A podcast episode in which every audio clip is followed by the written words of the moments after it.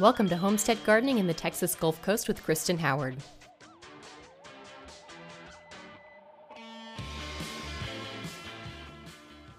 If you live in zone 8 to 9, you'll agree with me when I say that growing cool season crops can be difficult here. That's why some crops like garlic and onion should be started at the end of summer and over winter for the best chance of success. I know, I know, garlic is so inexpensive in stores, so why would you devote garden space to this long season crop? Because growing your own garlic tastes better than store bought. Everyone says their homegrown produce tastes better than store bought produce, anyways, but I don't know a lot of people that take a bite into their garlic to really compare. Let me tell you, not only is the taste noticeably better between the two, but the taste of homegrown garlic is sharper because it's actually fresher too. This, in my opinion, is the real value of homegrown. Yes, the control over the variety and flavor of your food is yours to have, but more importantly, the correct ripeness of your food or the freshness of your food affects the flavor and the vitamin or nutrition content of the food. The reason why the taste of a store bought fruit is not as good as homegrown is usually because the food is picked too early to properly mature. With citrus, you can continue to ripen the food on the counter to solve this problem because the food is technically picked ripe, but just not juicy and nearly overripe, which is what makes citrus taste so good. I actually only buy overripe citrus from the store for this reason, or try to wait as long as possible before picking it off the tree outside. But when it comes to vegetables with seeds inside, which are actually fruit, like summer squash and tomato, and what we consider is actual fruit like bananas, the actual nutrition the food provides, mainly the healthy part of the food like vitamin content, isn't fully realized with early picking. Yes, you'll get the fiber, sugar, or starch the fruit provides, but you will have a reduction in vitamin content and flavor that you may or may not have the talent to taste for yourself. At this point, you'll probably just have to take my word for it because who has the money to test all of their food for nutrition? But if you're listening to this podcast, I'm sure you'd agree I'm on the right track. I find the most value in growing the additions, the enhancers to my main food garlic, onion, and herbs. Every year, I try to grow a year's worth of garlic and onion, and every year, despite my best efforts, I grow a small fraction of what I think I really need. However, even that small fraction makes a difference. Additionally, since I mentioned earlier how much stronger the taste of my garlic is compared to store bought, my visual interpretation of my harvest may not accurately depict what I really need. It's likely I can use half or less of my usual store bought garlic in recipes this year because of that strong taste. In the meantime, let's talk about how to grow garlic because even though I just harvested mine, it's time to start pre sprouting cloves of garlic so planting can occur as early as September in Texas for a six to eight month long growing period. So, to start growing garlic, I recommend always starting from cloves. Grocery store cloves are a perfectly fine way to start, and there's no need to buy more expensive cloves from a seed distributor unless you have a large budget and can make sure the cloves ship to you in time. I've noticed that specialty seed distributors don't cater to the southern climates and tend to ship at a time that works best for the rest of the country or when outdoor temperatures are cooler to make sure the shipment isn't damaged en route. Warmer zones, especially zones 8B, 9A, which is Houston, likely need a shipment a month prior to when it can actually be fulfilled, which is unfortunate. So keep this in mind before you spend those dimes. I like to buy fresher looking grocery store heads of garlic too not the kind that comes in bulk bags, which are too old and discounted according to that. Super fresh garlic is also too fresh, and peeled garlic is not preferred because you want to keep that protective dry layer around those garlic cloves. Super old garlic is going to be too shriveled and won't have enough moisture to sit on the counter for pre sprout. So, although I have grown from all of these types or ages of garlic clove, let's be smart and assume that we want our money to count. So, buy the best type that you can.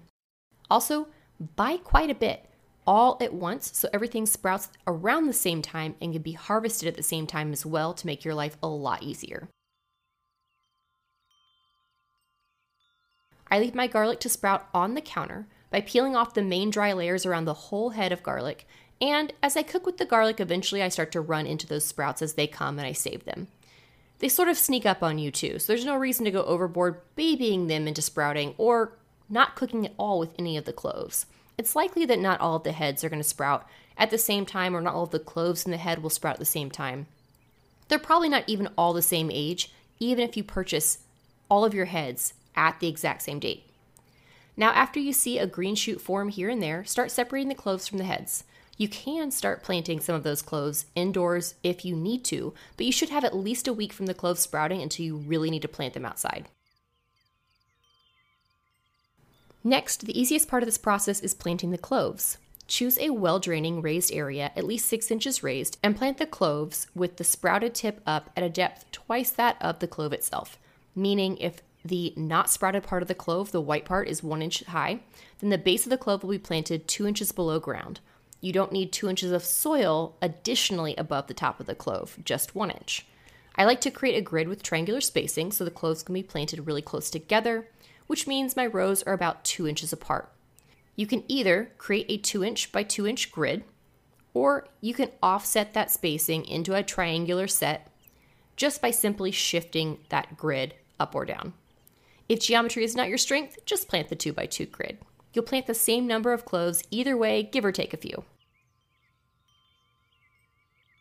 One tip is to not cover any of your cloves until all of them are planted in their locations.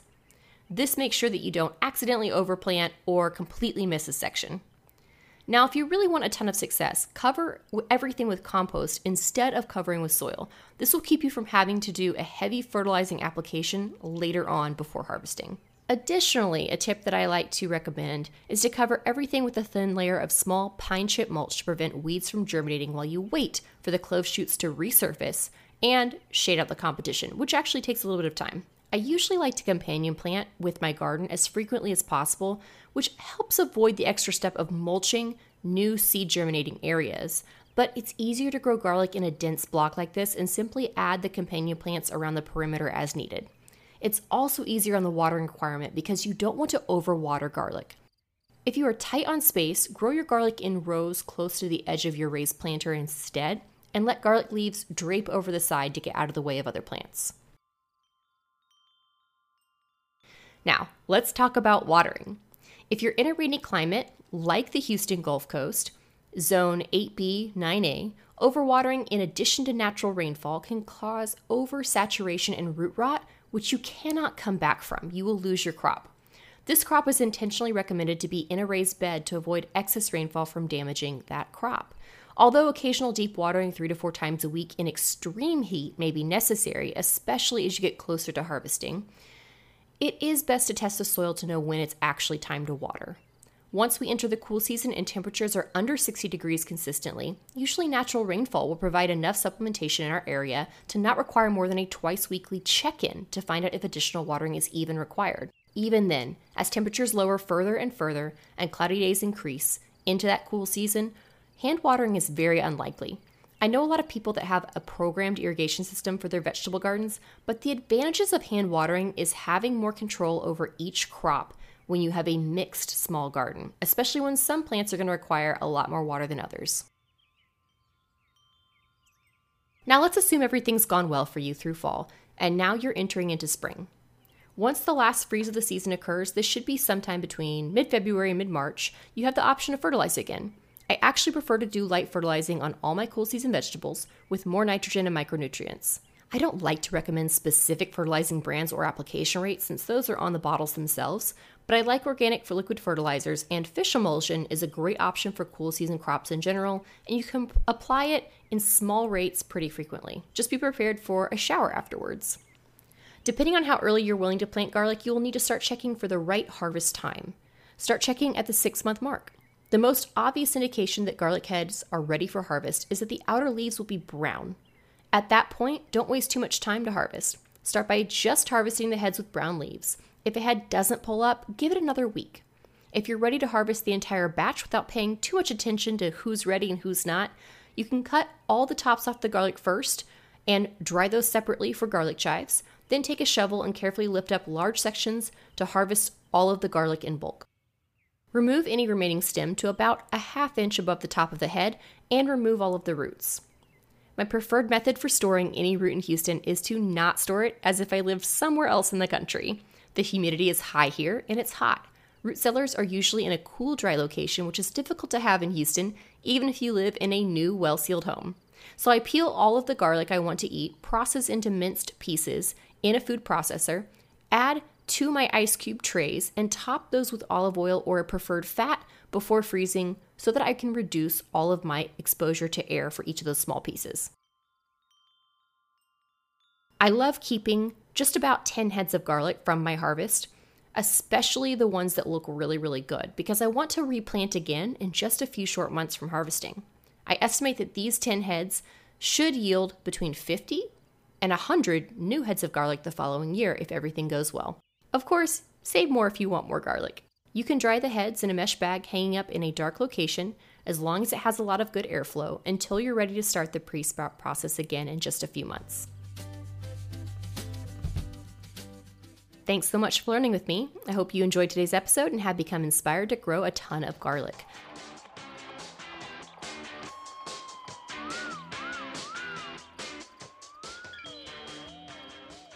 I'd love to hear about the varieties you're growing now or planning to grow this year. You can find me on Instagram if you'd like to connect and share your garden stories with me. Also, don't forget Q&A Fridays are on Instagram, and they're your opportunity to ask questions or ask for more information on this episode. You'll also always be able to see what's happening in the garden in real time through Instagram stories. I also would like to invite you to check out my YouTube channel for a visual aid to this episode and many other podcast episodes. For all of this information, take a look at the podcast bio.